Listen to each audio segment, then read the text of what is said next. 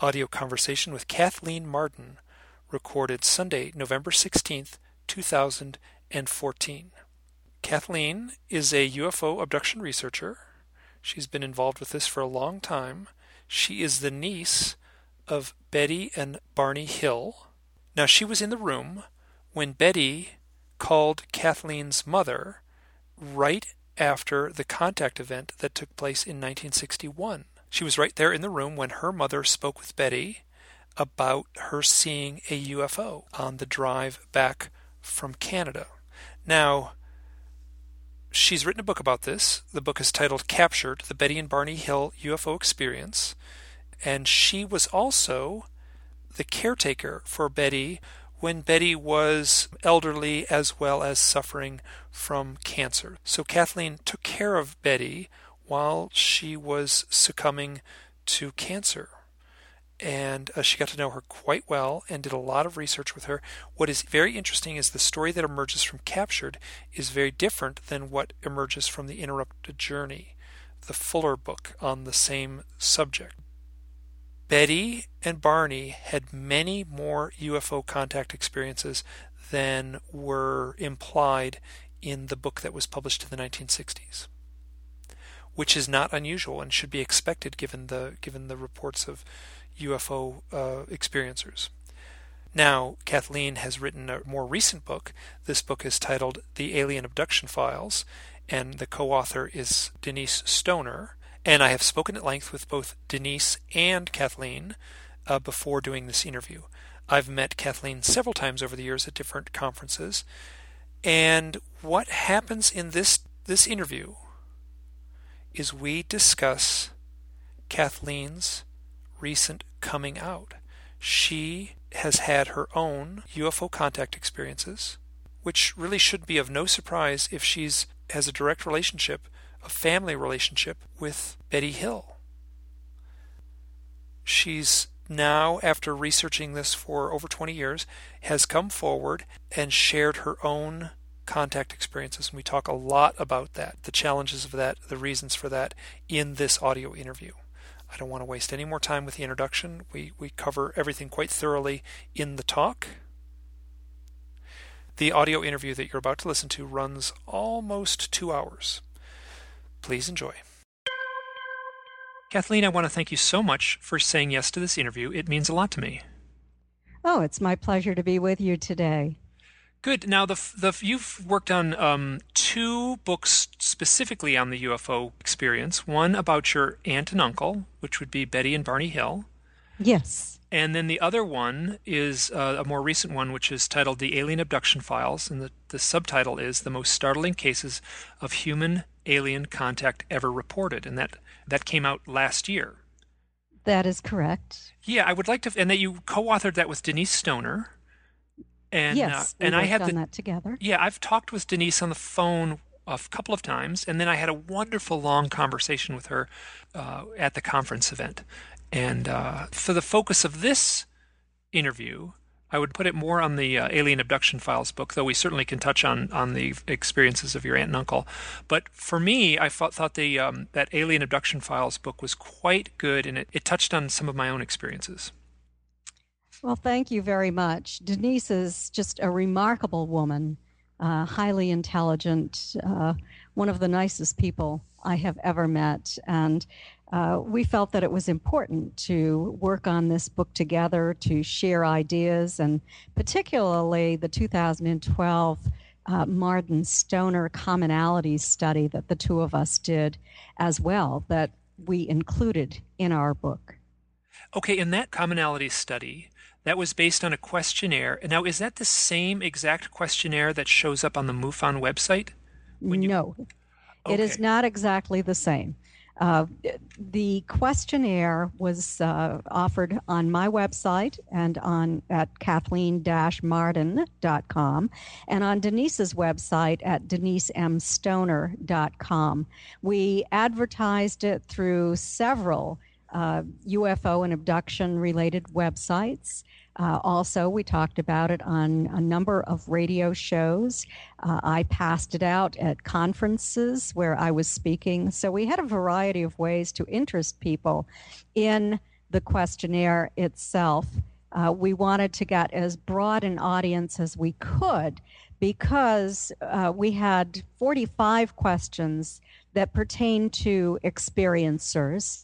And we had uh, an, another questionnaire with questions that pertain to non-experiencers, but were related to the first questionnaire. We wanted to ascertain that uh, commonalities across the experiencer population were not also common among the general population. So we ended up with fifty experiencers who completed the questionnaire, and many took part in interviews after that. And we had twenty-five non-experiencers who participated as well. So we had a total of seventy-five uh, questionnaires and interviews that we were able to use. Now, I had, I've worked in advertising, and I did, uh, you know, I wasn't taking direct part in it, but I was certainly part of the process that was doing, uh, would be questionnaires. This was about, you know, dishwashing liquid and toothpaste and things like that. But so I um, have a bit of a familiarity with the process. So the numbers you're, you're giving me, fifty, would be low for, you know, the kind of things that we were doing uh, in my years of advertising. Maybe low for what you were doing, but my background is in social science, and fifty is acceptable uh, for sociological studies. It would have been nice to have more, but it took us an entire year to attain fifty completed questionnaires and interviews. So uh, we decided that we would uh, keep it at fifty and uh, and get this done rather than attempting to acquire more. That's completely understandable. Now, did you did you go through any sort of vetting process for the people who filled out the questions? There wasn't really a vetting process per se. It was individuals who believed that they had been abducted or had contact with extraterrestrial beings. Uh, we had uh, some people who uh, we had never heard of before, but we also had individuals uh, whose abductions have been investigated and who are very famous uh, abductees in this field, who have spoken publicly, who've had books written about their experiences. It's interesting. I took that questionnaire, and and that was after the publication of the book. Mm-hmm. And I think you and I went back and forth, and I have the emails on file where I, I filled out the, the questionnaire and you made some comments about it. Hey, uh, I was at the conference that just happened in early September in Portland, Maine. Yes. And you were also at that conference, as was Denise. And uh, you did something that uh, I was very impressed by, and you stood on... you know, stood at that podium and came forward and spoke publicly about your own experiences. Yes, I did. And and I have to tell you, this was very, very difficult for me. It took me several years of uh, being encouraged by different individuals to do this. I did it uh, almost as an experiment. Uh, the reason I I decided finally to come forward is that individuals who did not know me, as far as I know, I certainly did not know them, repeatedly uh, were coming up to me and telling me that these entities wanted me to come forward and to share my story. And uh, I was told that if I would do this, I would receive more information uh, that I could impart to others. And, uh, you know, I don't know if that is true. I, I mean, it seemed a little more than coincidence to me, but this is part of an experiment of sorts that I am conducting to, to find out if, in fact, I actually do receive more information than I already have. Uh, it's so difficult because of the ridicule factor, because I am uh, a highly regarded scientific researcher.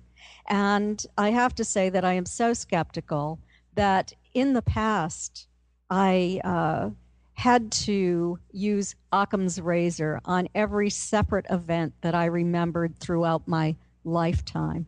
And this assisted me in dismissing my own events as being fantastic and unreal uh, scientifically, yet at the same time, they seemed so uh, subjectively real to me, including some physical evidence and conscious recall. How could I possibly uh, put that aside and pretend it didn't exist? Uh, so I finally decided that self-delusion and denial uh, had collapsed under the weight of the evidence. And in working with so many hundreds of experiencers that I've spoken with now, so I just said, regardless of how satisfying my normal life is, I can no longer write off my past experiences. And to do so would be dishonest and self-deceiving in my mind. So I've taken this step forward uh, experimentally in order to, to see how I'm treated, in order to uh, see if this experiment will work, and I will receive uh, messages from E Ts about uh, why they're here and what they're doing. That is one of my big objectives. Whew. Okay, now I have one hundred questions that just came from that. Uh, so you said several individuals came and asked you to uh, to come forward or, or, or urged you to come forward? Yes, strangers. Complete str- So do you don't know who these folks are? Do you, have well, you befriended uh, they them were, since? No, no. I, I never had contact with them again. They were mostly if I would be, say, at uh, a conference. And even if I wasn't speaking at a conference, I was just there, uh, it would be psychics who would generally uh, come to me and say something about that. And how would they know that I was a, an experiencer? But they did, they did come forward and tell me that. Very interesting. Now, here's the question. So did you follow up with these psychics? Now, so my sense is that if you go to a U F O conference and there's a psychic there, there is a... I would just make the assumption, you know, that this psychic has quite probably had their own U F O contact experiences. No, I, I wouldn't make that assumption. I, I, I jumped to, yes, I mean, I, I, I say it's an assumption. I don't say that I know it, but I jump to that assumption.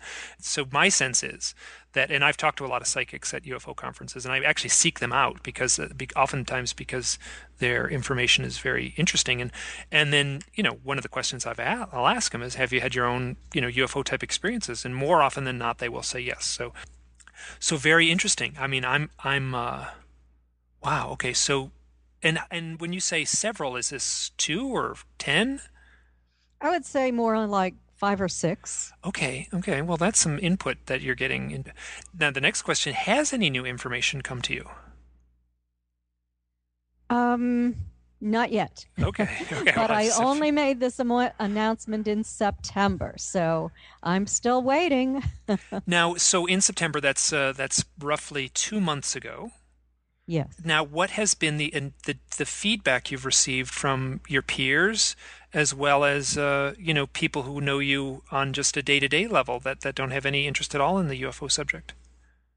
Feedback I've received has been very positive and supporting, so I, I'm grateful for that, I have to say.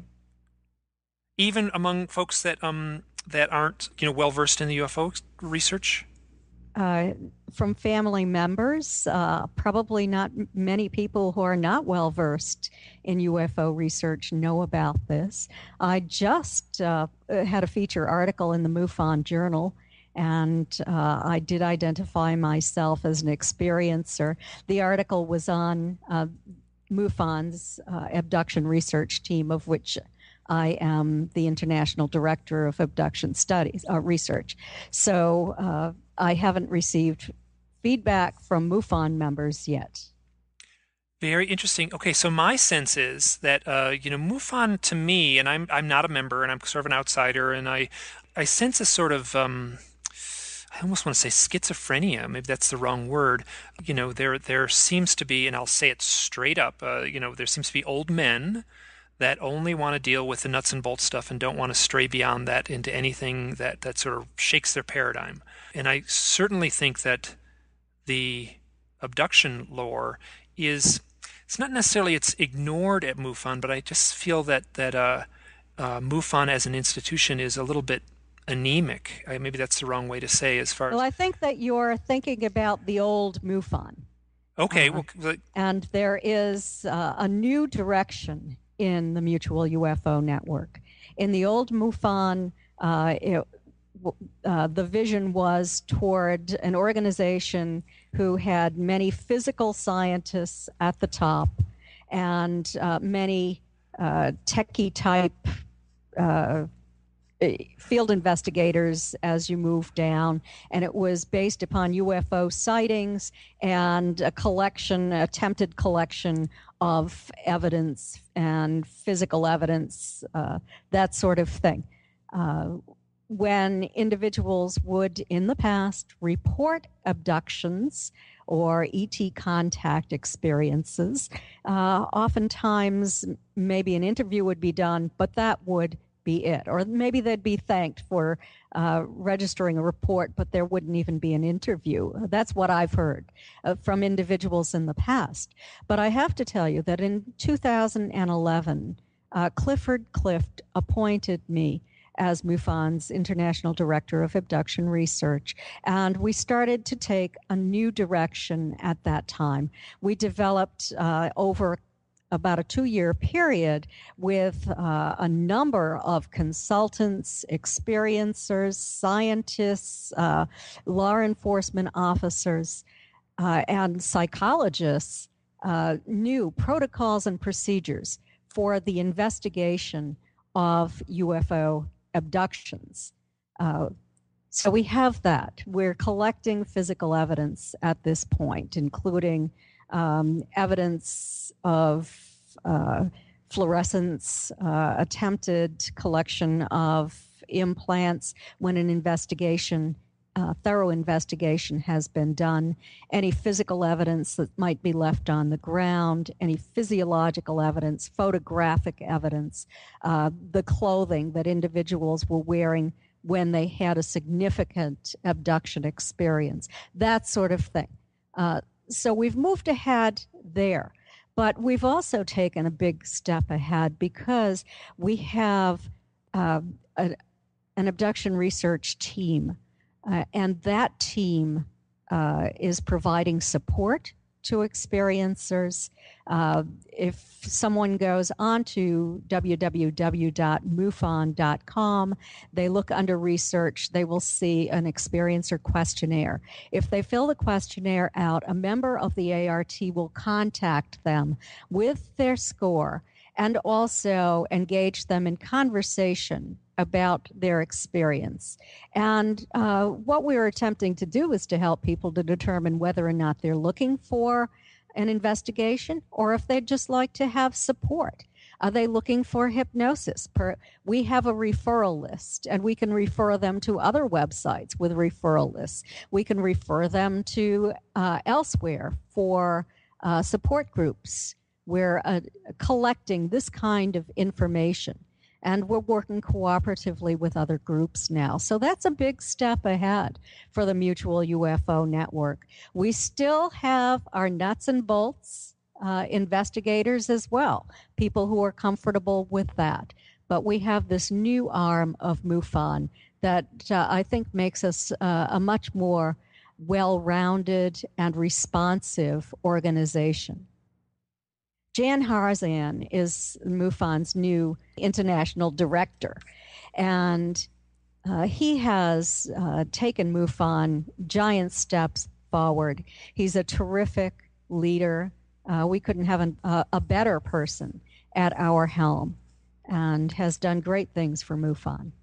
That's interesting. I called uh, Jan Harzan uh, shortly after he took the helm. I just went on the MUFON website and I clicked his name and said, hey, I would love to talk to you and ask a couple questions. And I didn't expect it. And bam, like within minutes we were on the phone. Uh, he got right back to me, and I guess that he must have just checked his email. And so we talked for maybe maybe a half hour. And mm. I liked the guy enormously. And um, okay, I want to be careful how I say this, because I this was, you know, partially in a conversation that we had, but I will say this is directed at a audio interview that he did with Alejandro Rojas, going back uh, shortly after he took the helm of, of MUFON, and he talked about an experience in his youth, yes. um, which I feel like I'm I'm in the role presently of researching the abduction contact experience. And uh, boy, the story he told with him and his brother sure sounded like a contact experience with some distorted time. And he even said it straight up in the interview with Alejandro. So I'm not revealing anything of any sort that he's not shared publicly already, uh, that his brother has had what he assumes are contact experiences, and that his brother's had a hard time with it. So, so he's coming from, actually very similar to you in a way, coming from a family with with these very challenging issues. Yes, absolutely. And I think that that's one reason why he is so receptive. And he's a very caring person.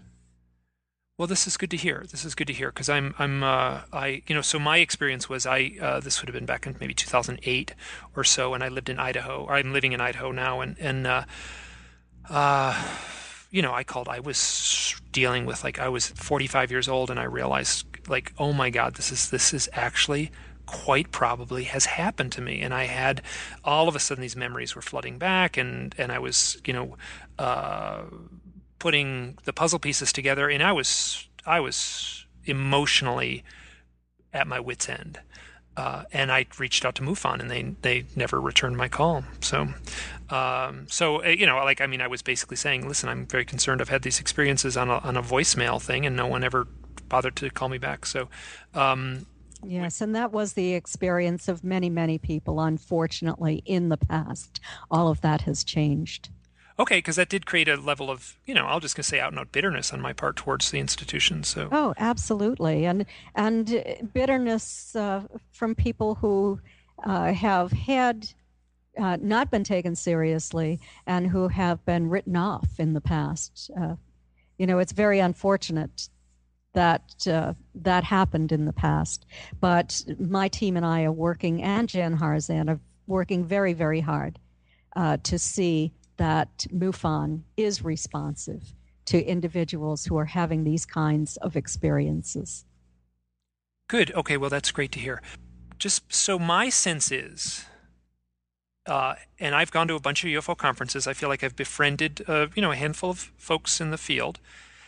I also feel like I have a pretty good reputation. I feel like I'm talking about my own experiences in a in a grounded way that allows even people who are, you know, reticent to to go down the uh, the abduction pathway.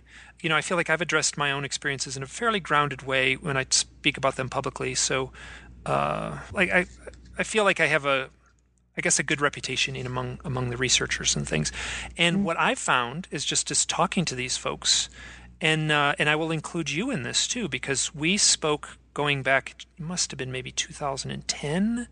I think it was the very first year that they had the, the International U F O Congress, the first year that it was in Phoenix. Yes. And we sat outside in the little garden there, and we spoke for, mm-hmm. I don't know, maybe a half hour or so.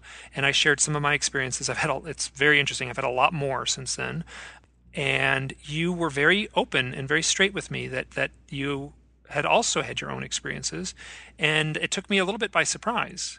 Um, and, you know, I have been open and straight with experiencers uh, for many years. And I have uh, asked them to maintain confidentiality about me. And they have. I have to say that I have to thank everyone who maintained this confidentiality uh, in order to protect me.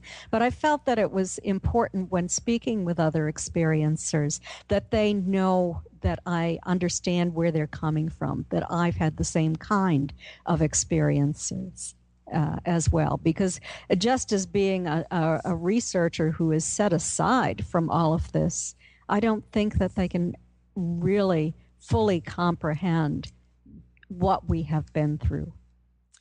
And and my experiences have been so fleeting. I don't have any direct memories, let's say, of being on board a craft. I certainly have all the puzzle pieces that, you know how if you have a puzzle on the table and you some puzzle pieces are missing, you can still look at the, the puzzle in its totality and, and have a very clear idea what the image is. Mm-hmm. Um, and I'm at that point with, well, I've actually sort of crossed the line at, the, at this point. So I feel pretty darn certain that I've had these experiences.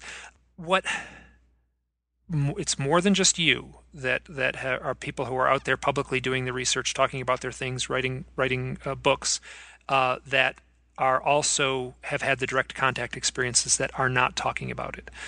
I am continually, well, let's say I'm less impressed now. It seems almost normal now when talking to researchers and getting them aside and then hearing their own experiences. Uh, and in the last few years, a, a handful of folks have come forward with their own experiences. I'm thinking yes. of uh, of uh, Colin Andrews and uh, uh, is Bob Salas? Yes, that's right. He was the fellow who was, yes, Robert Salas. And that's interesting because yes. he actually came up and talked to me at a conference. I, I uh, it was back when they had the open microphone in Laughlin. Mm-hmm. And I spoke for just a little bit. There was, they requested that no one record anything and no one take notes. And I spoke for maybe three minutes. It was at the urging of uh, Barbara Lamb. Mm-hmm. And, uh, he came up to me afterwards and and uh, and thanked me, and we spoke for just a little bit. And I read his name tag; I knew who he was, and and just the the conversation we had, I just had the sense that that he had had the same experience. So this is, yeah, very very interesting. Um, Timothy Good has come forward with his experiences.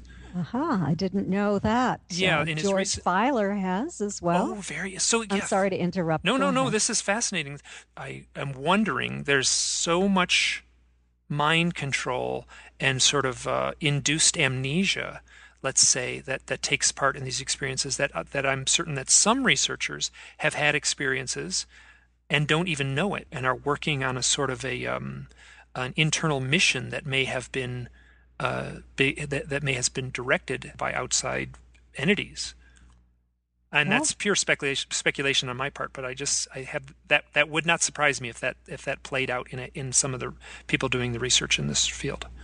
That could be. Also, I'm aware of researchers who have had these experiences, but who have not come forward uh, at this point. Oh, and too. I'm I'm I know a bunch of them. Yeah. You probably do too. Yes. Yeah. So, and we may know some of the same ones now. So, I will also say that okay. So, anyone out there listening to this, if you are getting into this field and you are want to play the role of like you know, I mean, you got you you are only as good as your ability to to keep someone's trust. I mean, if you mess with that, if you fumble and and let something slip, you're your name is going to be dirt in this field. Uh, you have only your your word that that, that people can trust you. So um, yes, I take that extremely seriously when people I do as when well. people say that they want to be kept in confidence. Um, and then I will also when sometimes I'll tell people stories that they'll share with me, and I will purposely in telling them, you know, if they're from Florida, I'll say like, oh, this person from you know from Oregon told me this story, and I'll just switch a few of the details around and then and then retell their story to keep their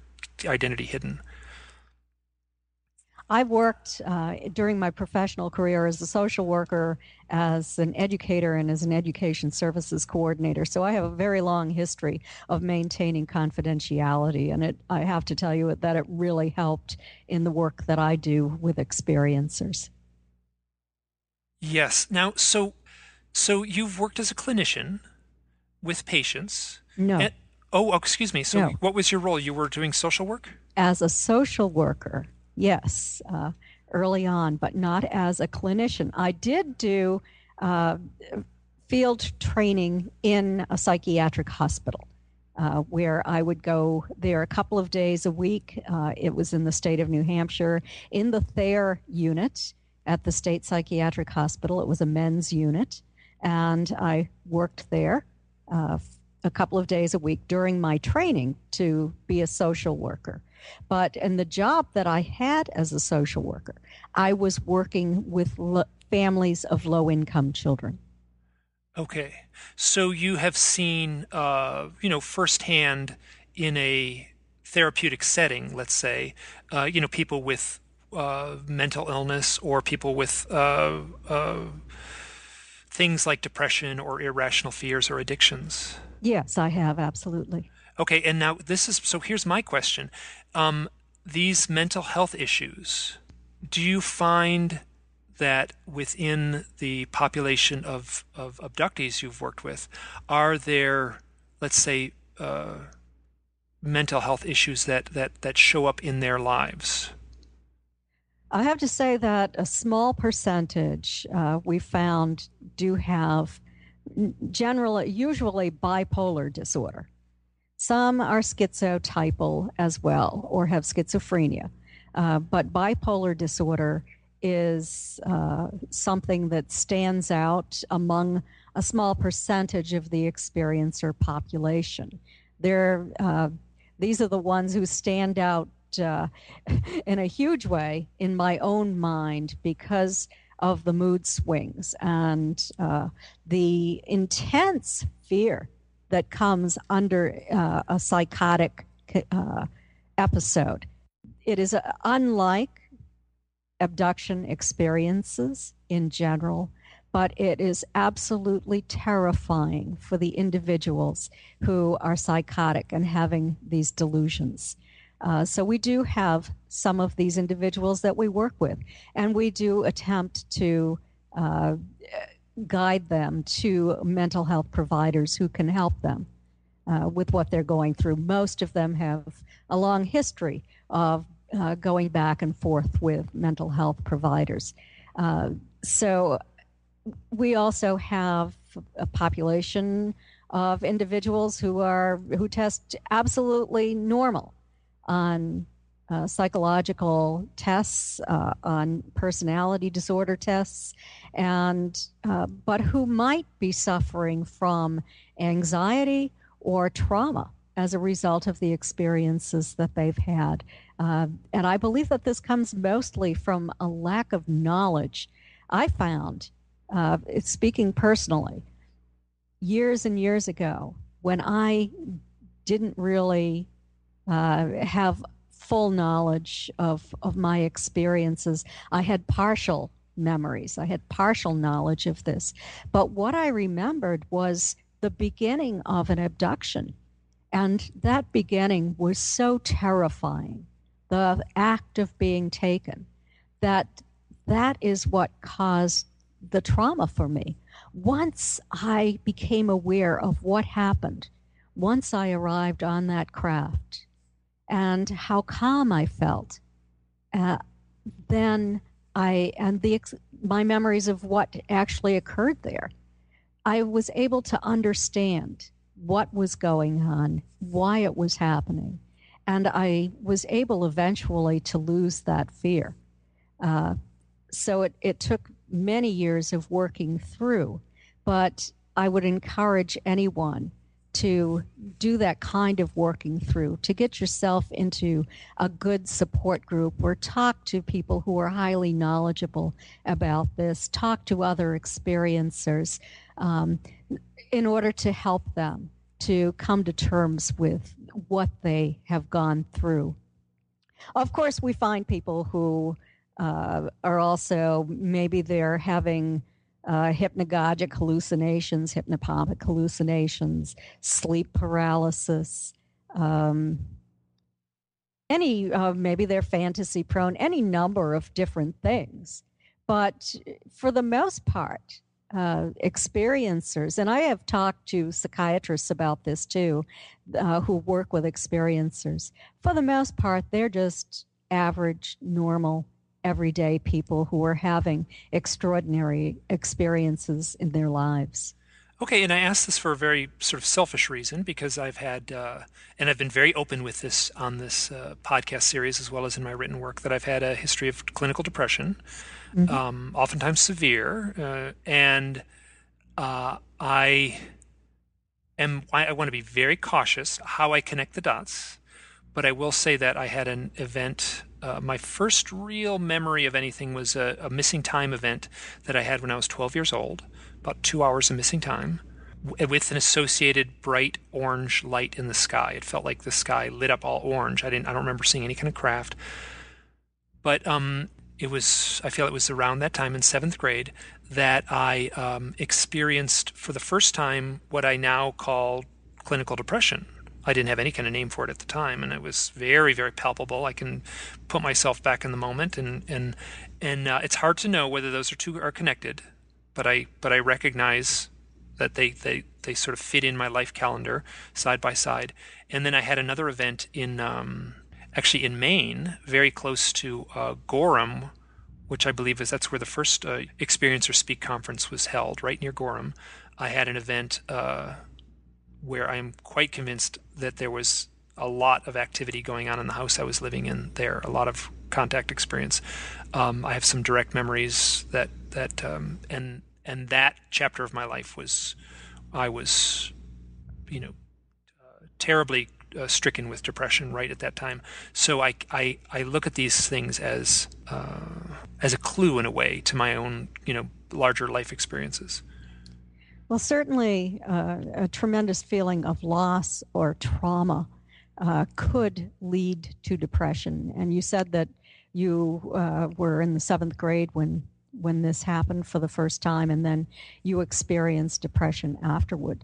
So, you know, that I would think that that could uh, possibly lead to depression, especially if uh, no one could understand Uh, what you were going through or be supportive uh, of your experiences, or if they denied your reality as being different from uh, objective reality. So, you know, it's it's uh, pretty complicated when it comes down to it.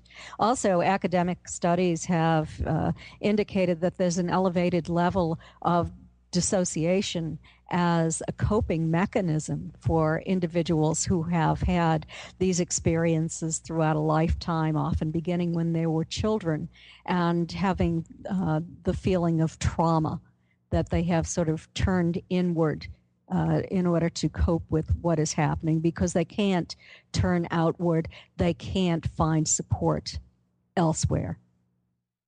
And I would also, I would say buried trauma, in the sense that I didn't, I don't have any direct memory of, of any traumatic events. Um, yes, buried trauma could, could yeah. also lead to this. And I'm thinking of my uncle, Barney Hill, who had so many problems. I mean, he had conscious recall of observing non-human entities on a craft looking back at him. He uh, had the feeling that he was going to be captured like a bug in a net. He attempted to escape. He ran from a field, got into the car. The craft is over the car. There are buzzing sounds striking the trunk of the vehicle. They have uh, a period of missing time. That t- missing time uh, was not revealed until over two years later uh, through hypnosis sessions with renowned psychiatrist Doctor Benjamin Simon, who in, hypnotized my aunt and uncle separately and imposed amnesia at the end of each session. But getting back to Barney's experience, uh, this had a tremendous impact upon him. Uh, I don't know if it led to depression. It certainly led to a high level of anxiety. He developed bleeding ulcers uh, as a result.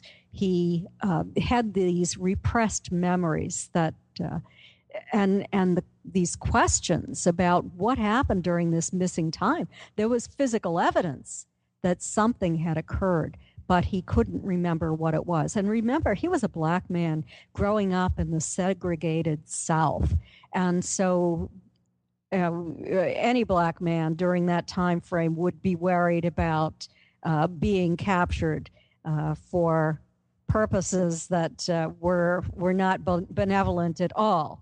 Uh, so that probably played in his mind as he saw this craft overhead and these non-human entities looking back at him, and had that sudden feeling due to their uh, movements that they had a plan, and that plan was to capture him. Uh, it did have a very powerful psychological impact upon Barney. You know, so... I, I, I'll just say one more thing here about my own experiences. I uh, this was before I was really looking into my own contact experiences. Uh, I could tell these stories. You know, I had stories I could just tell them around a campfire, around a dinner table, and like, "Hi, I saw this U F O," and you know, and this kind of these kind of stories. And I just dismissed it, never thought anything of it. Just, you know, I could say it without looking any deeper. But um, I remember working with one therapist, and and she was, you know, listening to my issues, and she, I just remember her saying, like, "This is trauma. You've had trauma in your life." And I'm like, I, I haven't had any trauma in my life. I don't know. I mean, I don't have anything. I can't trace this back to anything. And she's, you're just, you're describing all the symptoms of someone who's dealt with trauma. And um, as I proceed forward with my own self-examination, you know, that that session that I had with her, where she was so straight about about what she suspected, you know, weighs heavily on me. Yes, and you know, I think that's pretty common among experiencers, especially those who have who have been taken since childhood. Very interesting. You um, said earlier you had partial knowledge of, of an event, and then you talked about going through the process of digging deeper and working through that and and coming to a deeper realization. Now, did this come uh, through your work with Denise? I, I, I know she was very complimentary to you as far as how much you helped her. Uh, and I, I have to say, uh, I'm sorry. Go oh, keep ahead. going. Go ahead. Okay. I have to say that uh, I had conscious recall of events dating back to the time I was uh, about sixteen or seventeen years old. Um, partial recall. Sometimes uh, I did even remember being on a craft, or, or partial recall of that as well. Uh, partial conscious recall of uh, what the E Ts looked like. So I, uh, I'm probably unusual in that I had so much conscious recall. But in order to work through the trauma, I have to give Denise one hundred percent of the credit for that, because she worked with me uh, using hypnosis, also support. I worked with her, she worked with me, and she has helped me come to the point where uh, I've been able to integrate all of this information into my consciousness and to be able to accept it, to have a positive attitude toward it. And even now, if it ever happens again, and it hasn't happened since two thousand twelve, I believe, but if it ever happens again, I will be able to give myself a word, just a couple of words that she has given me, that will put me into a deeply relaxed hypnotic state so that I can go through this and uh, be as aware as possible, but without the terror that comes when you have this kind of experience out of the blue. Okay, now this, so what you're saying, I'm so envious of this, you know, that I feel like I'm, uh, it's the, the, the way I am dealing with this is my own, uh, self-therapy in a way is exactly what we're doing right now, is having this conversation in this recorded format. Uh, before we started the show, I said that um, I, my sense is that a great number of the people who listen to these podcasts have probably had their own direct contact experience, and I'm and I'm and I have gotten a lot of very positive response from folks. Um, so, so what you're saying, I guess, is I'm I'm you know I'm I'm doing my own self-therapy in a way by by doing this program and this website, and I'm very envious of your relationship with Denise. I thought she was wonderful. I spent, I, I literally think we sat for close to four hours at a table uh, talking, mm-hmm. and, and that was, it was really remarkable. I didn't know her very well, only through your book and then through a, one short phone call that I had had before the conference. And uh, so, and now what I will also say is that um, uh, the way you present the information, you're very cautious as a as a researcher and an author, I sense, not to extrapolate too far, not to exaggerate. And what I found with Denise is what I find with most of these folks is that there is such a wealth of strange life experiences that are all folded in on, you know, one on top of each other. You know, she had stories of growing up in a haunted house type uh, memories, and uh, which I find is very, very normal with this. My sense is that whatever is going on with this contact experiences somehow opens the individual up to more high strangeness in their lives. Oh, absolutely. Um, in Denise's and, and my uh, commonalities study, we discovered that eighty-eight percent of the experiencers who participated uh, had paranormal activity in their homes, and it seems to be linked to the abduction experience or E T contact experience itself. I agree completely. You know, and it's it's very blurry, like where like a poltergeist event is different than a ghost event. You know, those are all those yes. are two different things. Ghost, you know, ghost is where, uh, you know, you see the the man in the old army uniform, like, you know, waiting by the door, and he's always waiting by the same door, and he's always wearing the same uniform. And and poltergeist experiences is something a little more, I guess, could be seen as malevolent, but I almost want to say more playful in a way, where where things will fly off shelves, lights will turn themselves on and off. That is a poltergeist event, not a ghost event necessarily. Also, those two blend in with each other, and I've had a very little bit of that in my life, not much. The one thing that is more interesting to me is that that the psychic experiences, people who have these experiences, and I'm pretty sure this is in the questionnaire, people will report heightened psychic abilities. Yes, that is correct. Uh heightened psychic abilities, heightened uh, intuitive abilities, and also uh, being uh, very sensitive to other people's emotions.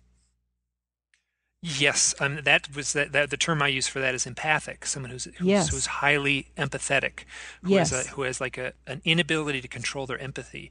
And boy, that describes me. Like I, you know, I get like you know, I walk into a room and someone's sad, and I'm like, just whoa! I just feels like a big, great big knob got turned into my psyche. That just and just the opposite. Someone's happy. I'll I'll I'll just I'll feel that too.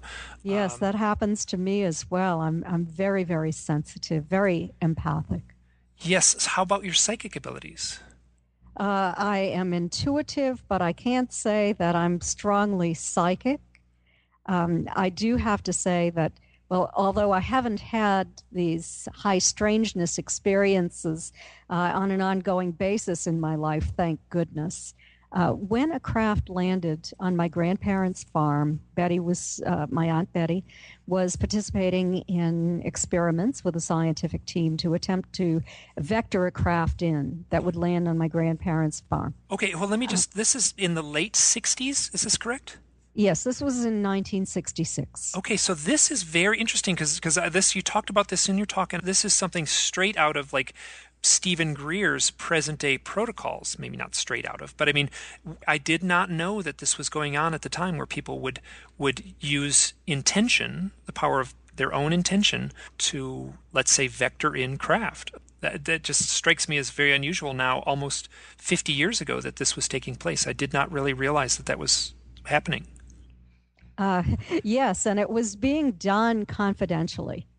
Uh, I don't think it was ever published until I wrote about it in uh, my book, uh, Captured, the Betty and Barney Hill U F O Experience.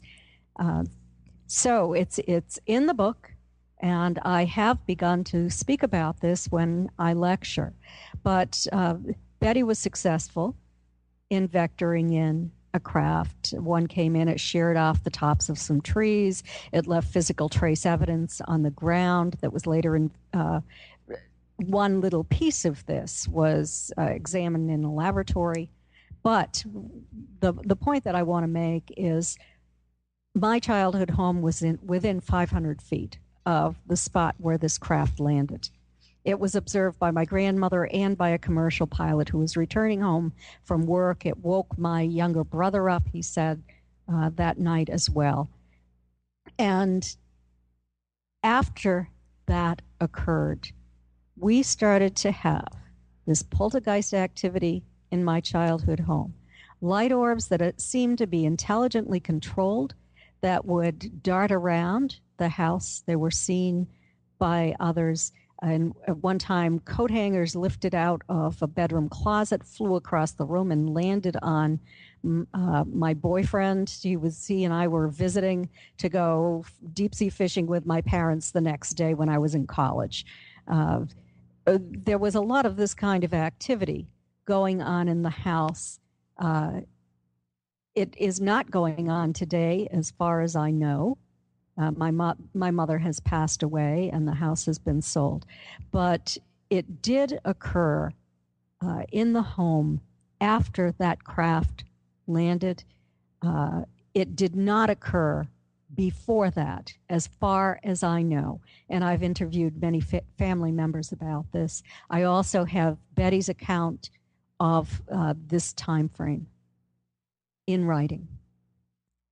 Fascinating, so fascinating, because this is just, you know, the, the assumption is that, you know, the Betty and Barney Hill event was sort of a one-off. And, you know, that that is not how it seems to play out in the lives of most people who have had the contact experiences. And it certainly doesn't seem like it played out in their lives like that either. So I don't think that it did play out like that as a one-time experience. What I found is, uh, again, referring back to the commonality study that I did with Denise Stoner, uh, we found that out of fifty participants, forty-eight felt that they had been taken numerous times.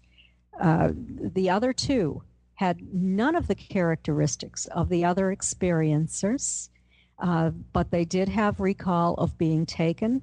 I suspect that uh, the E Ts might have taken them and, and discovered that they didn't have whatever characteristics they were looking for and released them. So two had only one experience. The other forty-eight had multiple experiences. This is so interesting. You grew up in an environment where you were obviously very close to both Betty and Barney. That's correct. And you probably got to see firsthand the intense public ridicule, and I wouldn't say out and out venom, is the way the, let's say, the populace at large, like, dealt with this, uh, the, the, these their experiences, which, you know, are shared by a lot of people. Um, that was unknown at the time, really, that there was so many people who were having these experiences, unknown at the time in any kind of big way, let's say. But um, that must have weighed heavily on you when it when it came time for you to come forward, knowing their experiences of, of being so deeply ridiculed. Well, I have to say, first of all, Betty and Barney had never intended to go public with their experiences. It was uh, done as the result of a violation of confidentiality that read, led to five newspaper articles in, in the Boston Traveler. It was very, very upsetting to them. They thought that they would lose their jobs, their standing in the community. My Uncle Barney had been appointed to serve on the U S Civil Rights Commission State Advisory Committee. He had received awards for his work in the state of New Hampshire from uh, Sergeant Shriver through the Office of Economic Opportunity. He was well known and highly regarded in the state for his very positive activities, political activities in New Hampshire. Uh, they thought they were going to lose their jobs. They didn't lose their jobs. Uh, I do think that they lost uh, a little bit of their credibility in terms of the political work that they were doing.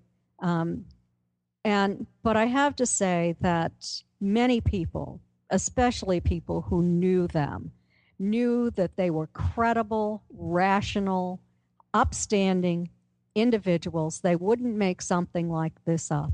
It was a small group of very vocal debunkers who came forward and uh, through ridicule and through uh, t- taking apart bit by bit their story and constructing a false scenario uh, had an impact upon the public's perception of what actually happened. And the unfortunate thing is this misinformation or disinformation, whatever it was, was believed by scientists like Carl Sagan, like Doctor Susan Clancy, uh, who was a postgraduate uh, doctoral student. Oh, God, at yeah. Harvard. Like, don't even, just the mere mention you know of her name she, makes the, me crazy. Yes. Oh, yeah, yeah. She's like pushing all. I was so study. angry that, that yes. It, my sense but, is that, that she was uh, like uh, John Mack died at Harvard. And and I just sense that, like, there was within the faculty, there was a bunch of folks that were like, oh, God, he's gone. Let's we got to crank something out right away, right now, to clear our names of that of this of that awful mess. And and Susan Clancy, like, uh, you know, like the golden retriever that, like, sort of is pathetic and will, like, I'll do anything for my master. I'm I'm sorry, I'm ranting right now, but oh my gosh, that book made me crazy. Yes, it was so distorted. Uh, it was so incorrect factually that, and, and what she apparently did is she, although she states that she read everything that she could find that was ever written about uh, the experiences she spoke about in, in her book, uh, she was wrong. Uh, fact by fact, over and over again. The only, and the only place where uh, you can find this inaccurate information uh, on a very large scale is in the debunkers' writing, because they've taken apart these experiences and they've reconstructed them with false information to cause the general public to believe that none of this is real. I mean, I, there are some ufologists who have gotten the facts wrong too, uh, but uh, not in the way that the uh, the debunkers have. Yeah. So, um, I when I spoke to Denise.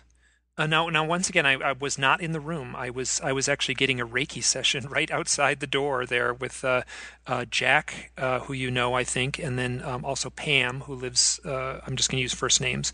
Uh, who lives, I think, quite close to Portland, and uh, so I was laying on a table getting a Reiki session, and and you can hear it in the audio. There was a giant, crazy storm. I was right next to these great big windows. It was all it, it poured down rain for just a few minutes, like it on there was it rained as hard as you ever see it raining for, you know, ten minutes, and that was the ten minutes where you started talking about your own experiences. You can clearly hear it pounding on the roof of the hotel while you were talking, um, and then Denise like basically took me aside uh, when when I had that long conversation with her, and she kind of like rolled her eyes and said, like, I've known Kathleen for a long time. I have never seen her so forceful and so forthright, you know, at the podium. And it's there. It is right there in, in your talk. You are you are on fire when you talk about your own experiences. Yes, and it was the first time I'd ever spoken publicly about that. Um And, you know, what I said is that my mother and I might have been taken in nineteen sixty-six. We both had memories of it. We had a close encounter and missing time. It was investigated long ago, confidentially. Um, we, I tested normal on psychological screenings. I don't think my mother wa, ha, uh, was given psychological screenings. Uh, there's nothing unusual about my experiences. They're just like anyone else's, and I have no plans to write a book about my personal experiences. But, you know, when I started to say this, uh, the crowd started to go wild and started to clap furiously. And so my, I raised my voice, and and I feel very passionate as well about why I decided to step out of the shadows despite the possibility of ridicule. And and I said it, that it was for the benefit of all experiencers. It's time to end the laughter. It's time to end the ridicule. It's time to end the discrimination. It's time to move forward with the goal of understanding. By collaborating with one another, we'll gain understanding. Uh, And I said, experiencers unite this strength in unity. We have the right to be treated with respect and consideration, the right to be free from harassment and humiliation, the right to dignity, the right to equal employment, the right to academic freedom, and the right to advance in one's career, even if we are experiencers or we have an academic interest in that topic. Uh, well said. Yes, uh, I agree uh, completely. The crowd did go wild. I was, I kind of broke my heart that I missed it. Uh, I had a, oh, like from my own experiences coming forward, like I basically came forward talking about my experiences on this podcast at a point when I was like, just questioning them. I'm like, God, I've had these odd experiences in my life, and I'm using my real name, and I don't quite know what to make of it. And, and, and it was, you know, like I always left myself a great big out, right? You know, so I was never really saying that I've had these, like, I never came to the conclusion. And then over the, I guess it's almost five years now that I've been doing this, you know, one step at a time, I just got closer and closer and closer to realizing that, like, oh crap, this is true. And and then an event happened in two thousand thirteen, in in uh, March tenth, that uh, just sealed the deal. And at that point, I was uh, I, I was no longer on the fence, and it was it was absolutely confirmed to me. So I sort of came forward using my real name by accident, because I started using my real name just as I was, you know, talking about synchronicities and odd little paranormal things and maybe some U F O sightings. And then, uh, you know, I, I did not know that that's what the future would bring. Yes. And, you know, I came forward using my own name as Betty's niece many, many years ago, uh, always planning only to be a, uh, a researcher, an investigator, and a writer uh, on this topic. And uh, now, you know, my experiences have been revealed using my own name as well. And I have to give you a lot of credit for coming forward uh, using your own name. People would have recognized your voice anyway. So, you know, you probably came into it sort of in, in the way that I did as well. But Uh, I'm fascinated by what you said about your experience uh, in March of two thousand thirteen. Did you have conscious continuous recall of that? Well, that was, I spoke about that in the talk that I gave, and it was about the last fifteen, twenty minutes of the talk, where it's a rather complicated story where I uh, was coming back from the U F O conference in which is now in uh, Phoenix, Arizona, just outside of Phoenix. And mm-hmm. I, which I do, I sleep on the side of the road. I love it. I was out in the desert and it was glorious. And I take these little back roads on purpose. And I slept in this beautiful spot on the side of the road. And uh, I woke up in the middle of the night under a perfectly clear, cold, cloudless night. I had a great big thick winter sleeping bag. I love it. I had this big thick pad and a big pillow and sleeping out under the stars. It was just great. And I looked up on this hillside and I said, that looks just like a landed flying saucer. And I sat and stared at this thing for a half hour. And it just sat there, and I just assumed, no, that's a house. I don't understand. Like, and I just, and I'm convinced that there was some form of mind control taking place that was distorting what I was seeing. Like, basically, mm-hmm. I was seeing it as a big round house. And um, I have since been back to that place. That house would have had to have been enormous. Mm-hmm. So it wasn't just like a little, you know, tent or something up there. And I have gone back to that site since then. There's nothing there. And that event triggered a bunch of other memories to come forward, as well as, which I had documented, and there wasn't like, they weren't like buried memories. There were three events that took place in fairly close proximity in southern Utah. I had a psychic event. I'm telling this very fast right now. I had a psychic event where I saw a map in my mind's eye. And it was a map with a straight line and three dots on it. Mm-hmm. And I knew exactly what the three dots were, and I knew exactly what the straight line was. And I just sat down and made a map on my computer using uh, Google Maps with modern, you know, like old technology, right? A pencil and, and a paper map. Like if I put a pencil line across a paper map, you know, if you zoomed in close on that pencil line, that pencil line could be a few miles thick.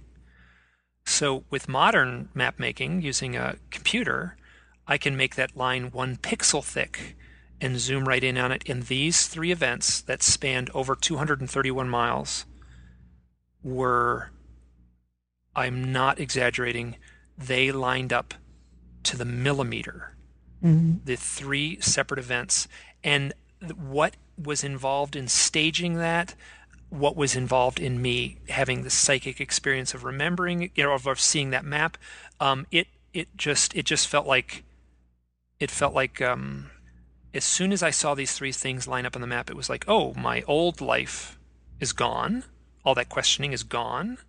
My new life has begun. It's a new life where I don't question this stuff anymore. I will say I spent an enormous amount of energy with a tape loop in my head going, is this real? Did this really happen? Could it be possible? I can't believe it's me. No, it's impossible. Couldn't be me. It couldn't happen. It didn't happen, but maybe it did, but maybe it did, but maybe it didn't. I, I wasted so much energy with that spinning tape loop in my head.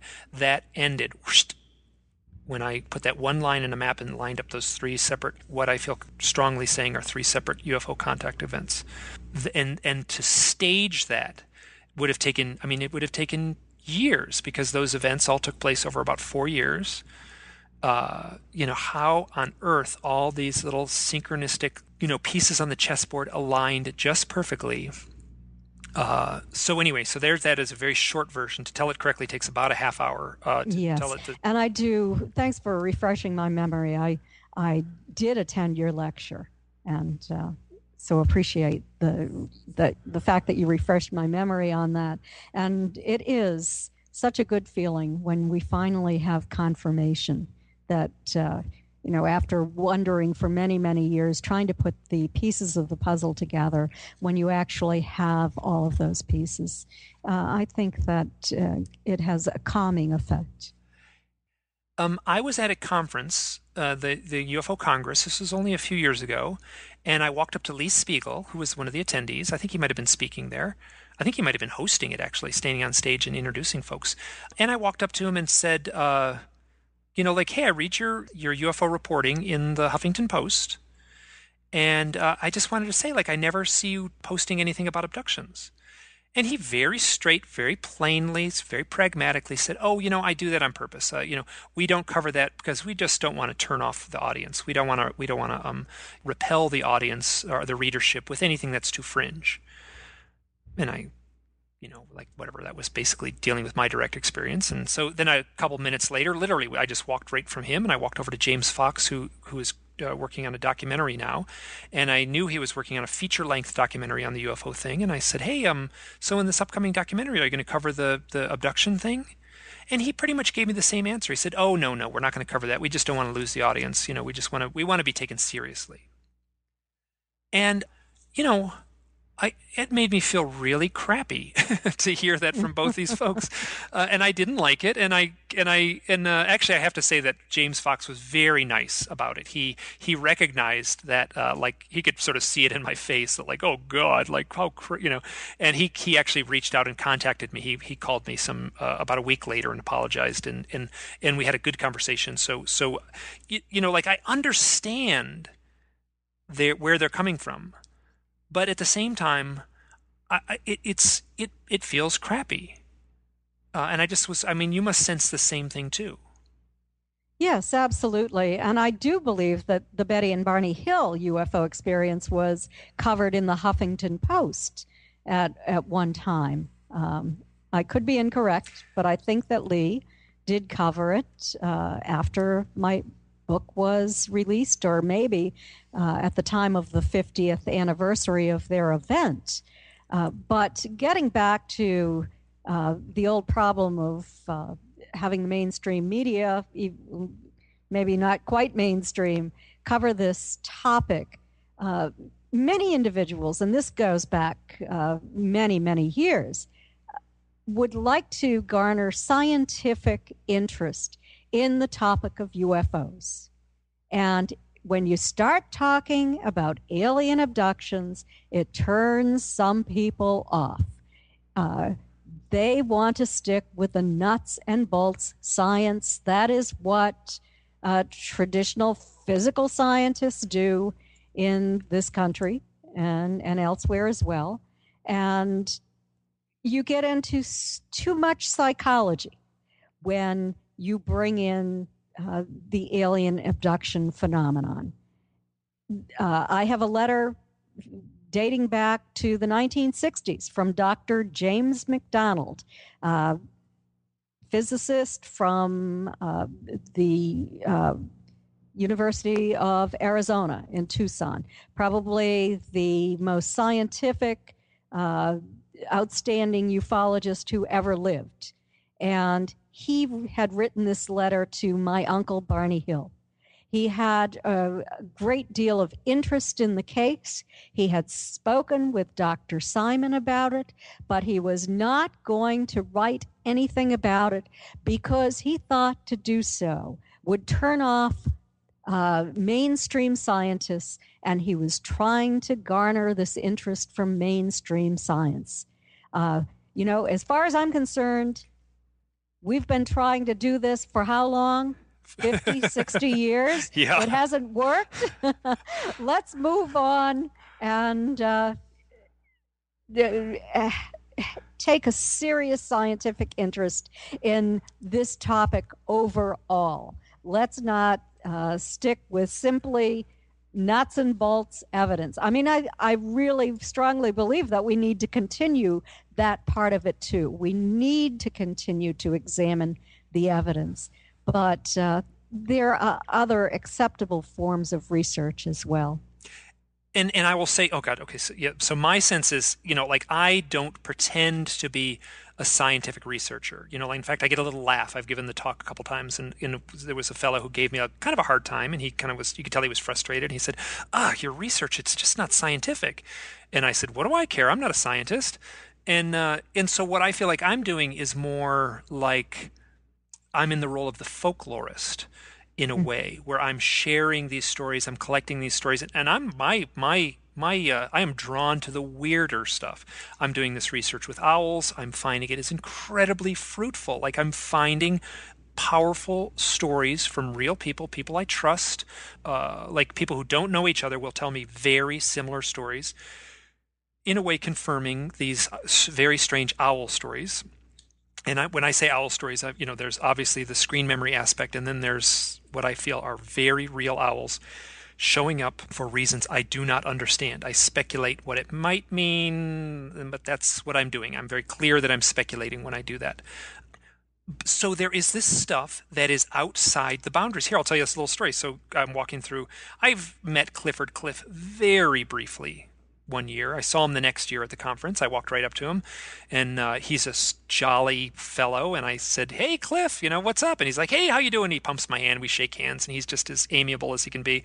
And I said, "Yeah, well, I'm doing my own research." And oh, oh, what are you researching? And it's like, well, you know, I'm researching this overlapping experience that shows up uh, with owls and U F O abductees. There's something going on with owls in, in in U F O abductees. And he just looked at me, and he was just like, oh, gotta go. And he just turned around on his heels and walked away. And like, I can't really blame him in a way, but there is this aspect in this research of stuff that is so weird that it, that it, I mean, it challenges me. Like, I feel like I'm already immersed in the weird stuff and the really weird stuff. Like I'm, I'm challenged by it, but I have to proceed forward and document it somehow. Uh, so, yeah, so yes, we have to move forward. Like, I mean, we have spent seventy years now measuring burn marks in farmers' fields, and, and all we have gotten, uh, perhaps we've moved the, the, the, the, our knowledge ahead a little bit, but all we have in a way is just filled up a bunch of file cabinets full of the same reports over and over and over and over again.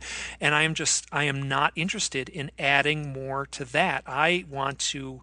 I'm very drawn to, you know, maybe I'm going down a false alley, and if I do, I'll say it, you know, if, if that's the conclusion I come to.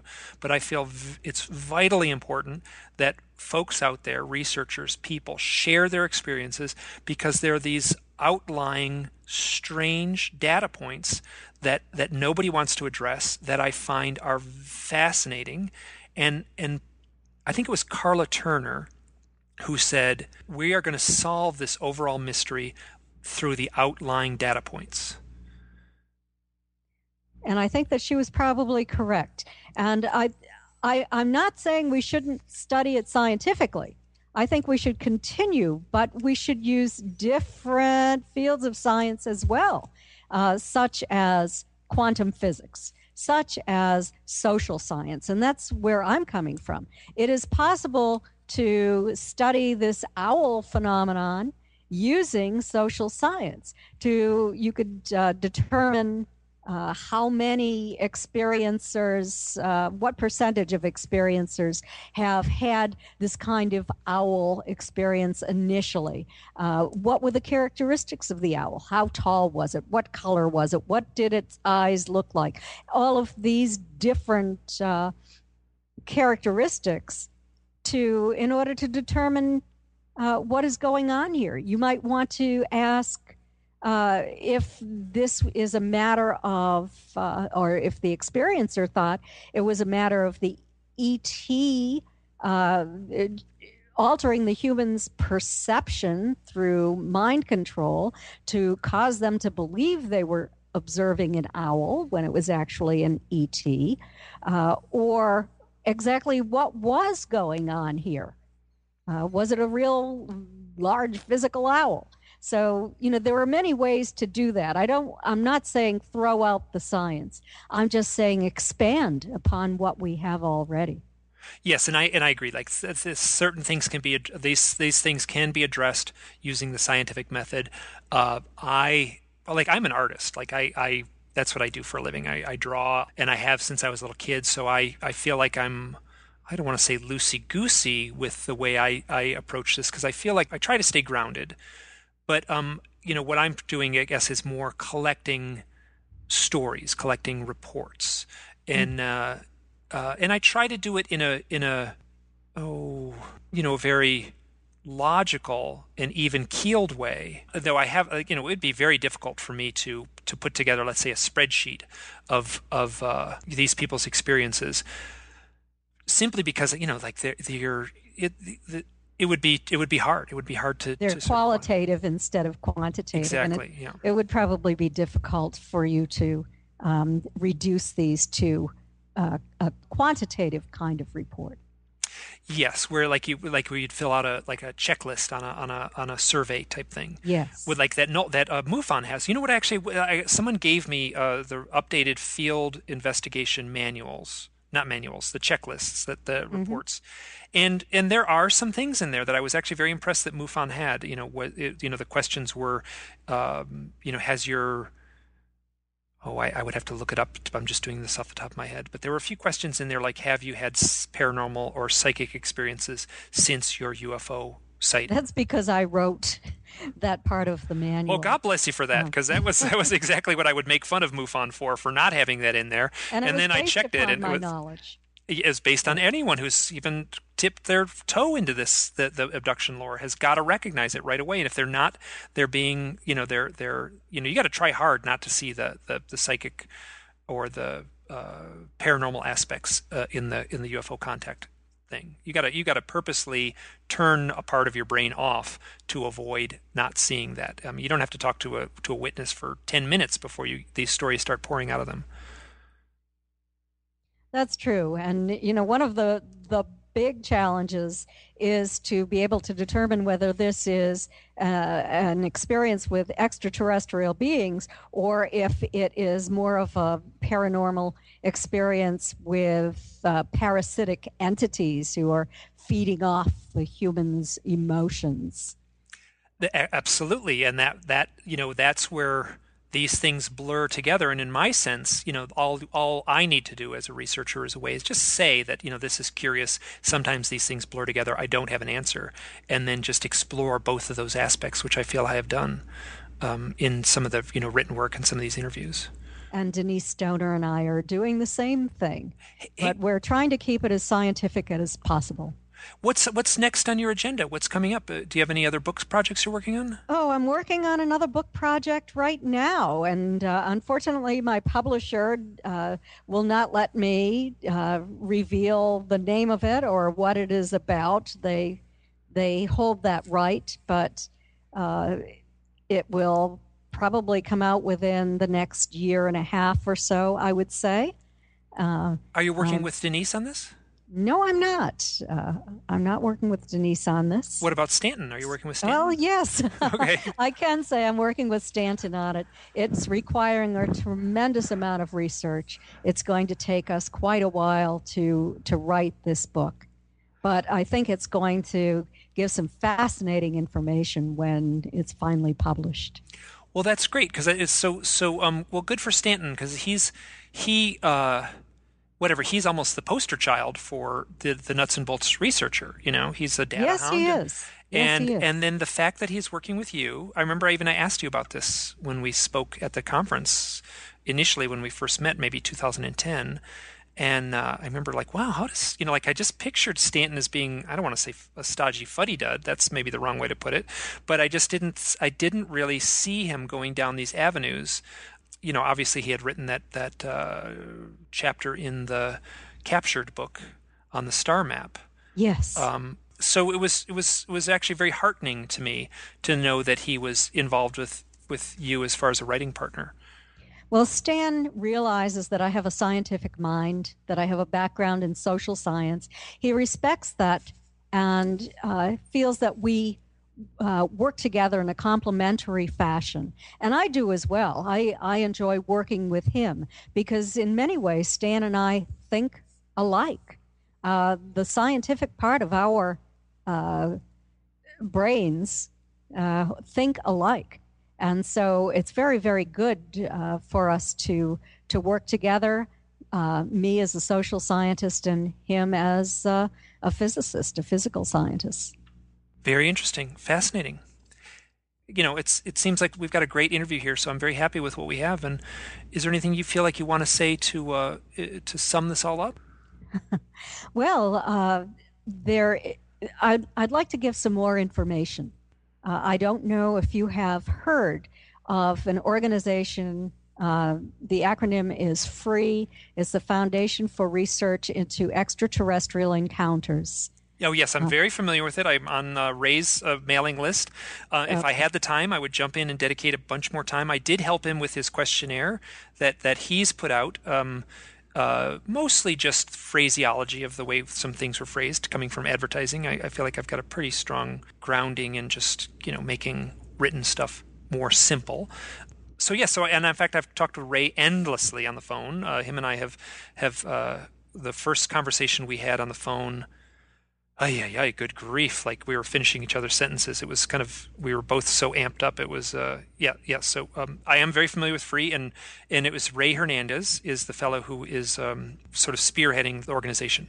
He, he is. I am on the uh, advisory board, and I'm also on the research committee. And there is a questionnaire. And so if you are an experiencer, I actually helped Ray with the wording and the, the ideas on this questionnaire, as well as did other members of the research committee at meetings that we had. And uh, I would like to ask experiencers who are listening to go to experiencer dot co. It's not com, it's C O. And uh, you can access the questionnaire too uh, there. And uh, we'd certainly appreciate it if you would fill that out to help with the continuation of our research. Very good. And I and I actually, w- I'm looking forward to, there's going to be a day when I'm going to interview Ray. I've been just sort of busy with my life here. Uh, I got, I was so excited to meet him at the conference. He's a, he's kind of a, you know, it's very interesting. I, I want to be careful how I phrase this. Like, he is, you know, like I think any organization in its genesis, it depends on the charisma and the dedication and the energy of like an individual to get that ball rolling. And I am amazingly impressed with uh, with Ray's uh, just enthusiasm for this. I am as well. And, and to me, it's amazing that he has been able to put together a panel of leading theoretical physicists such as Edgar Mitchell, Uh, Doctor Rudy Shield, who simply, uh, who recently retired from the Harvard-Smithsonian Astrophysics Laboratory, and many others who are working on part of uh, this problem, and also leading researchers from around the world who are working with experiencers, all types of experiencers, in order to attempt to gain an understanding of what is actually going on here. And then I will also say that that uh, Ray's story, how this all came into being, I mean, it is a, it is a it is a, uh, a connect the dots of synchronistic stuff, paranormal stuff, uh, like it seems like staged U F O events, purposely to I want to say kick him in the ass and and, and wake him up.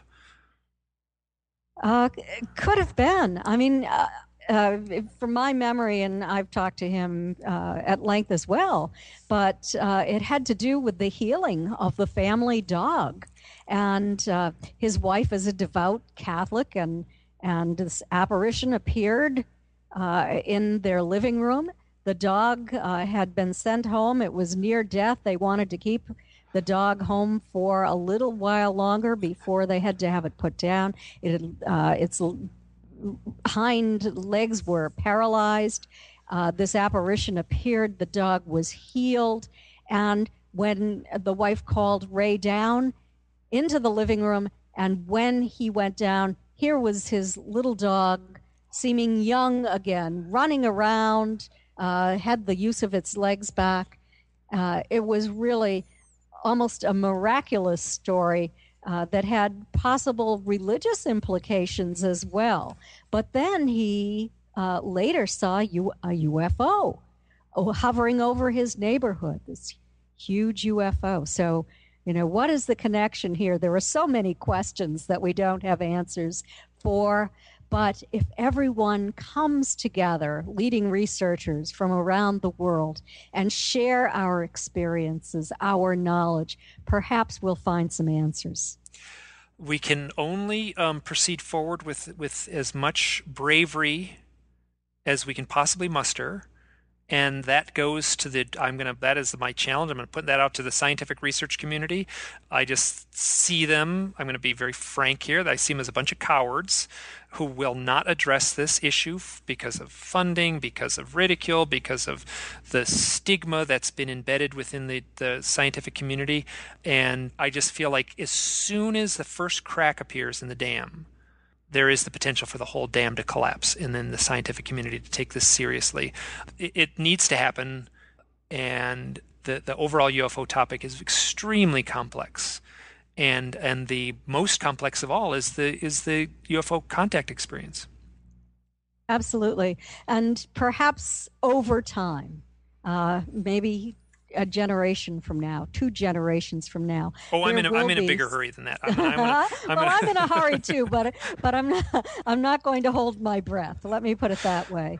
But you know, you have to think about the position that these scientists are in.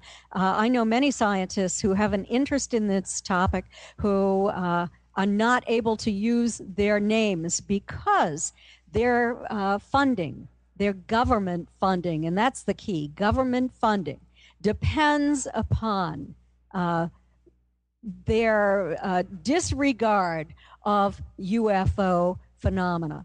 That that is uh, politically incorrect. That is something that you simply cannot do as long as you work for this company uh, under government funding, because you might lose your funding.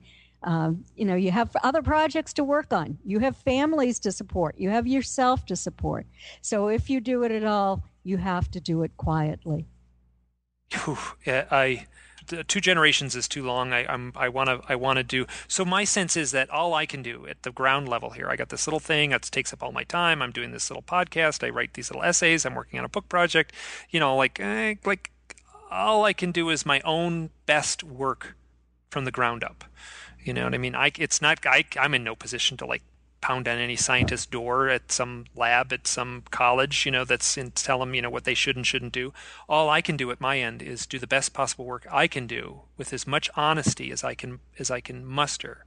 And then hopefully that will change the, the overall environment from the grassroots up. Uh, 'cause I, I am not in a position to, to go to the scientific establishment and and sort of pester them into doing what I want them to do. All I can do is is is change the world.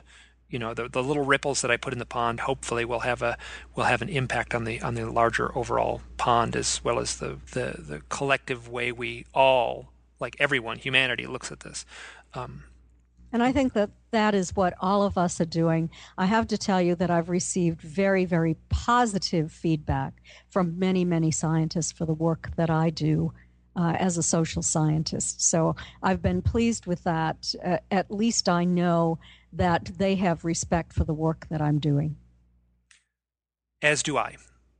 Hey, this has been great. I want to thank you so much. This has been a, this has been wonderful, and I and I really feel uh, and I and I haven't said it. I, I guess I'm trying to think of what I've said so far in the interview, but I am so grateful and and proud and full of respect that you did what you did on that podium uh, back two months ago, where you came forward and and, and talked about the fact that you too share these very challenging and complicated experiences. Oh, thank you, Mike. I really appreciate that. Um, you know, you one never knows uh, what direction this is going to go in, and I'm so pleased that uh, I've received so many positive responses. Good. From well, doing so. And you deserve you deserve that. I suspect there will be some ridicule peppered in there. My sense is that it's now, you know, fifty years after Betty and Barney Hill.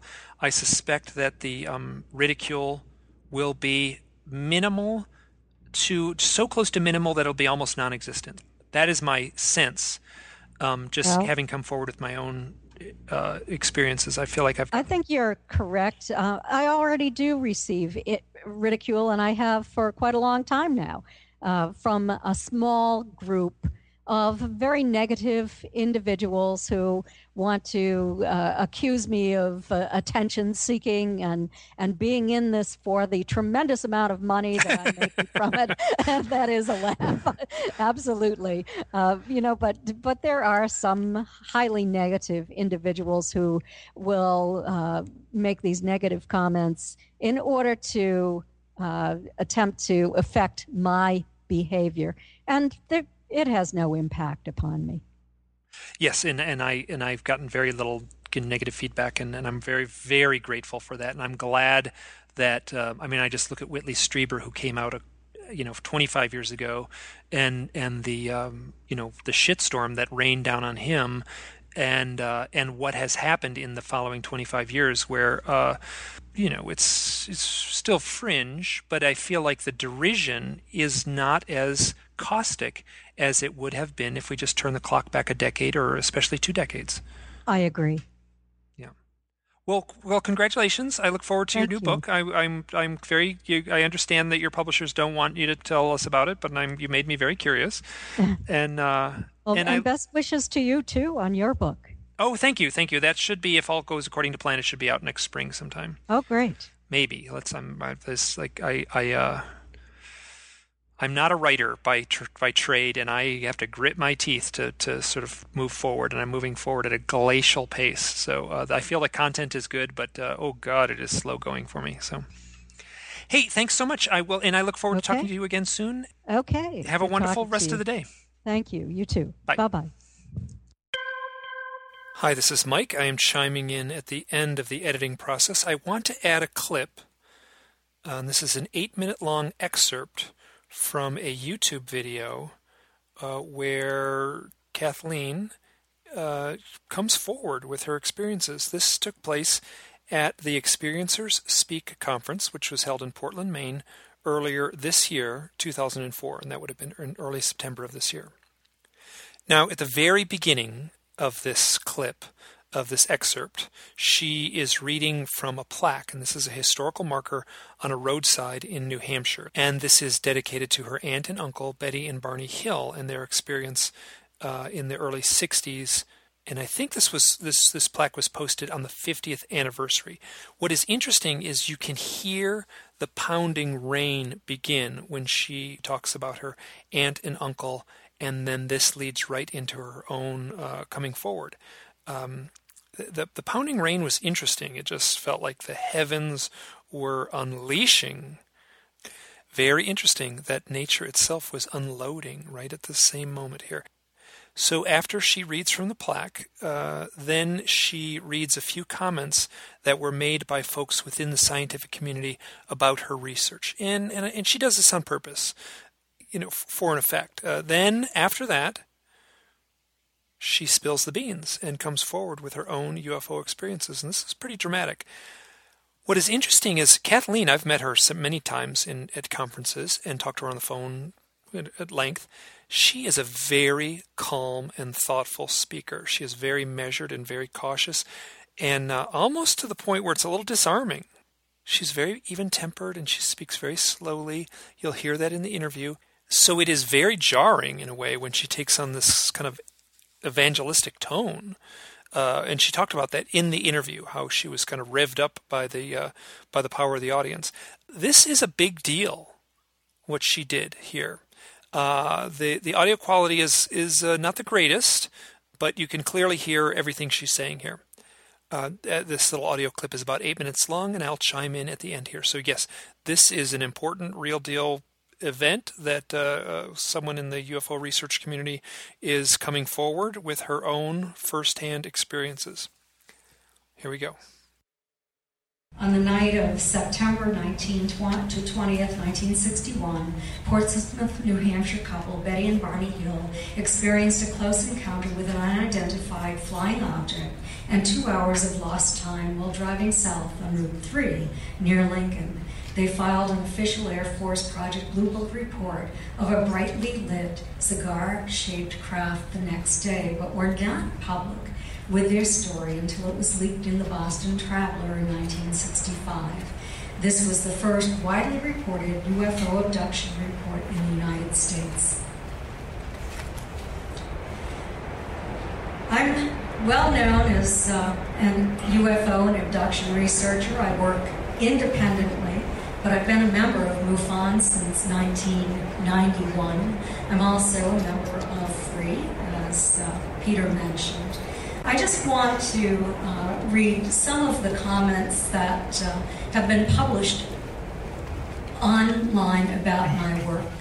Uh, one person wrote, Kathleen Marden is a scholar, a true investigator, but also she has the courage to tackle this subject head on. Another wrote, I do not believe I have ever heard anyone approaching the abduction experiencers' commonalities in such a controlled, scientific manner. And these are scientists who are writing this. You are quite the knowledgeable person when it comes to this field. This was in a personal correspondence. I have read your most recent book, and I appreciate your scientific rigor. The reason I wanted to read these is that some of us who do this work are attacked. I haven't been attacked very often, but I have been attacked fairly recently by two individuals who are running around stating that I am unscientific and paranoid. Two individuals compared to hundreds of individuals probably who have made positive comments about my work. But these two do harass me from time to time. This is my statement. I'm stepping forward for the first time, and I'm going to read this to you. Until recently, I've been told a little, I, I had been a little more than skeptical about my experiences. My background in science cautioned me to apply Occam's razor to each separate event. It assisted me in dismissing my own events as being fantastic and unreal, but self-delusion and denial have collapsed under the weight of the evidence. Regardless of how satisfying my normal life is and has been, I can no longer write off my past experiences. To do so would be dishonest and self-deceiving. What I'm about to tell you today is that in nineteen sixty-six, my mother and I might have been taken. We each had independent memories of finding ourselves inside what we believed was a U F O. I was lying on a table, undergoing an examination. Later, I had a close encounter after seeing a U F O and a missing time event. This was investigated long ago with confidentiality. I wanted not only anonymity, I didn't want anyone stating that it was Betty Hill's niece, because I wanted to have a normal life. I knew how badly Betty was attacked, but recently many people have come to me and they knew about my experience. I've confided this in, in many researchers and also in the experiencers that I work with. No one has ever violated confidentiality in my case, and I want to thank everyone who kept my secret for so long. But this is what I am here to tell you today, that it is not a secret any longer. I have no intention of speaking in great detail about this. My experiences are the same as anyone else's. There's nothing special about me or about any of this. My focus is as an advocate for experiences, as a researcher. And I think that it's time for experiencers to unite, to come together to attempt to solve this mystery. And I think that if we all work together, that we might be able to do that. There has to be more communication, and there has to be more cooperation among researchers and not competition.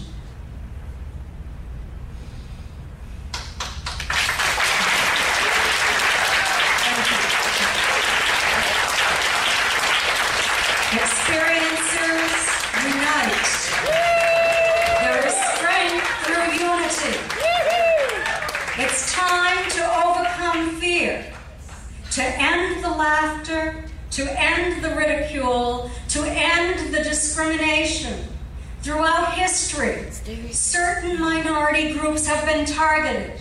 It has been politically acceptable for people to ridicule people who are different, people of color, people of different cultures, people who have disabilities, people who are gay. People have been successful in overcoming the discrimination, and it is time for experiencers to stand up, to unite, to come together and say it is time to stop the ridicule. It is not okay to be seated in a restaurant and to have someone, even a friend of yours, come up to your table and go, "Ooh, woo, woo." It is not okay for someone who expresses an interest in U F Os to be sitting privately and quietly in a restaurant and have someone who knows of their interest from across the room yell, "This is Fred, this is the guy who claims to be seeing U F Os." When Fred isn't even claiming that, he's only a MUFON member interested in learning about this. The ridicule factor is too great. It keeps people down. It prevents the public from knowing about what is happening to most of the people in this room, and to those people who feel that they cannot come forward because of the discrimination, because they might lose their jobs, because if they have professional positions, they might not advance in their careers. I never mentioned this when I had a professional career for that very reason. The ridicule factor keeps many of us down, and it's time for that to end. Thank you very much.